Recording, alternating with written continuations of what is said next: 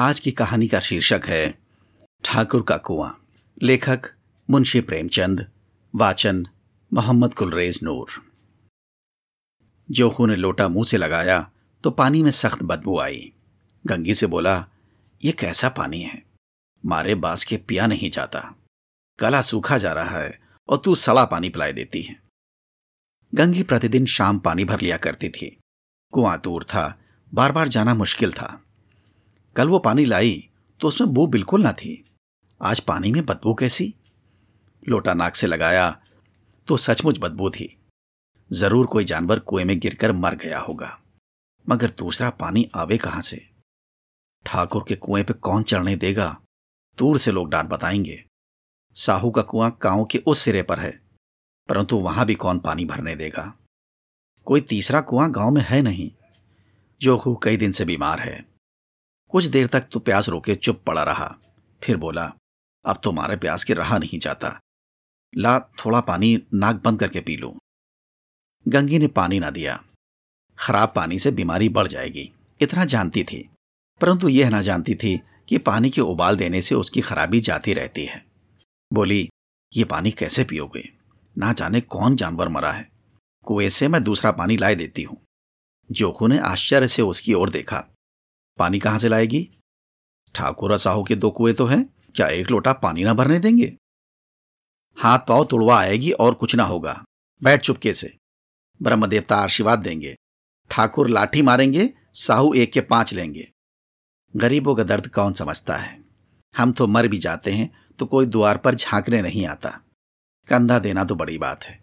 ऐसे लोग कुएँ से पानी भरने देंगे? इन शब्दों में कड़वा सत्य था। गंगी क्या जवाब देती? किंतु उसने वो बदबूदार पानी पीने ना दिया। रात के नौ बजे थे। थके मांदे मजदूर तो सो चुके थे। ठाकुर के दरवाजे पर दस पाँच बेफिक्रे जमा थे।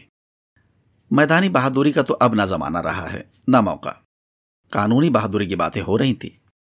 कितनी होशियारी से ठाकुर ने थानेदार को एक खास मुकदमे में रिश्वत दी और साफ़ निकल गए। कितनी अकलमंदी से एक मार्के में मुकदमे की नकल ले आए। नाजिर और मोहतबीम सभी कहते थे नकल नहीं मिल सकती। कोई पचास माँगता, कोई सौ। यहाँ बे पैसे कौड़ी, नकल उड़ा दी। काम करने ढंग चाहिए। इसी समय गंगी कुएँ से पानी लेने पहुँची। कुप्पी की धुंधली रोशनी कुएँ पर आ रही थी। गंगी जगत की आड़ में बैठी मौके का इंतज़ार करने लगी। इस कुएँ का पानी सारा गाँव पीता है। किसी के लिए रोका नहीं, सिर्फ़ ये बदनसीब नहीं भर सकते। गंगी का विद्रोही दिल रिवाजी पाबंदियों और मजबूरियों पर चोटे करने लगा। हम लोग क्यों नीच हैं और ये लोग क्यों ऊंच हैं?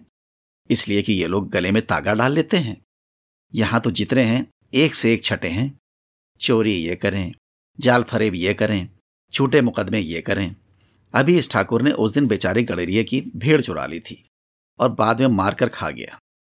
इन्हीं पंडित घर में बारह मास जुआ होता है।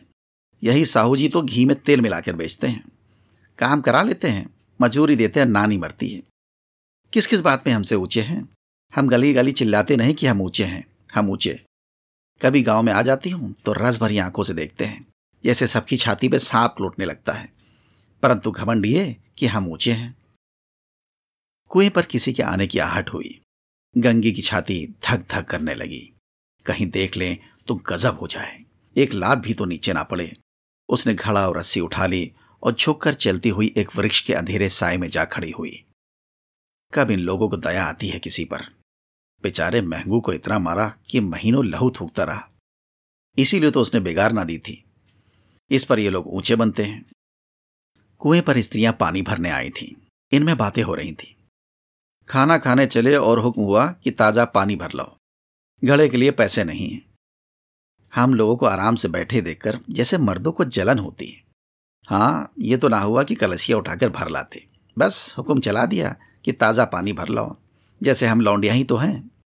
लौंडिया नहीं तो और क्या हो तुम? रोटी कपड़ा नहीं पाती? दस पाँच रुपए भी छीन झपट कर ले ही लेती हो। और लौंडिया कैसी होती है? मत लजाओ दीदी। छिन भर आराम करने को जीत तरस कर रह जाता है। इतना काम किसी दूसरे के घर कर देती तो इससे कहीं आराम से रहती। ऊपर से वो एहसान मानता। यहाँ काम करते करते मर जाओ। पर किसी का मुँह ही सीधा नहीं होता। दोनों पानी भरकर चली गईं तो गंगी वृक्ष की छाया से निकली और कुएँ की जगत के पास आई। बेफिक्रे चले गए थे। ठाकुर भी दरवाज़ा बंद कर अंदर आँगन में सोने जा रहे थे। कंगी ने सड़क सुख की सांस ली। किसी तरह मैदान तो साफ़ हुआ। अमृत चुरा लाने के लिए जो राजकुमार किसी जमाने में गया था, वो भी शायद इतनी सावधानी के साथ और समझबूझ कर ना गया हो। गंगी तबे पाँव कुएँ की जगत पर चढ़ी। विजय का ऐसा अनुभव उसे पहले कभी ना हुआ था। उसने रस्सी का फंदा घड़े में डाला। दाएँ बाएँ चौकन्नी दृष्टि से देखा जैसे कोई सिपाही रात को शत्रु के किले में सुराख कर रहा हो। अगर इस समय वह पकड़ ली गई तो फिर उसके लिए माफ़ी या रियायत की रत्ती भर उम्मीद नहीं। अंत में देवताओं को याद करके उसने कलेजा मज़बूत किया और घड़ा कुएँ में डाल दिया। घड़े ने पानी में गोता लगाया। बहुत ही आहिस्ता, जरा भी आवाज़ न हुई। गंगी ने दो चार हाथ जल्दी जल्दी मारे। खड़ा कुएँ के मुँह तक आ पहुँचा। कोई बड़ा शहजोर पहलवान भी इतनी तेज़ी से ना खींच सकता था। गंगी झुकी कि घड़े को पकड़कर जगत पर रखे कि एक एक ठाकुर साहब का दरवाज़ा खुल गया। शेर का मुँह इससे अधिक भयानक ना होगा। गंगी के हाथ से रस्सी छूट गई। रस्सी के साथ खड़ा धड़ाम से पानी में गिरा और कई क्षण तक पानी में हिलकोरे की आवाज़ें सुनाई देती रहीं। ठाकुर, कौन है कौन है? पुकारते हुए कुएँ की तरफ़ आ रहे थे और गंगी जगत से कूद कर भागी जा रही थी। घर पहुंचकर देखा कि जोखू लोटा मुँह से लगाए वही गंदा मैला पानी पी रहा है।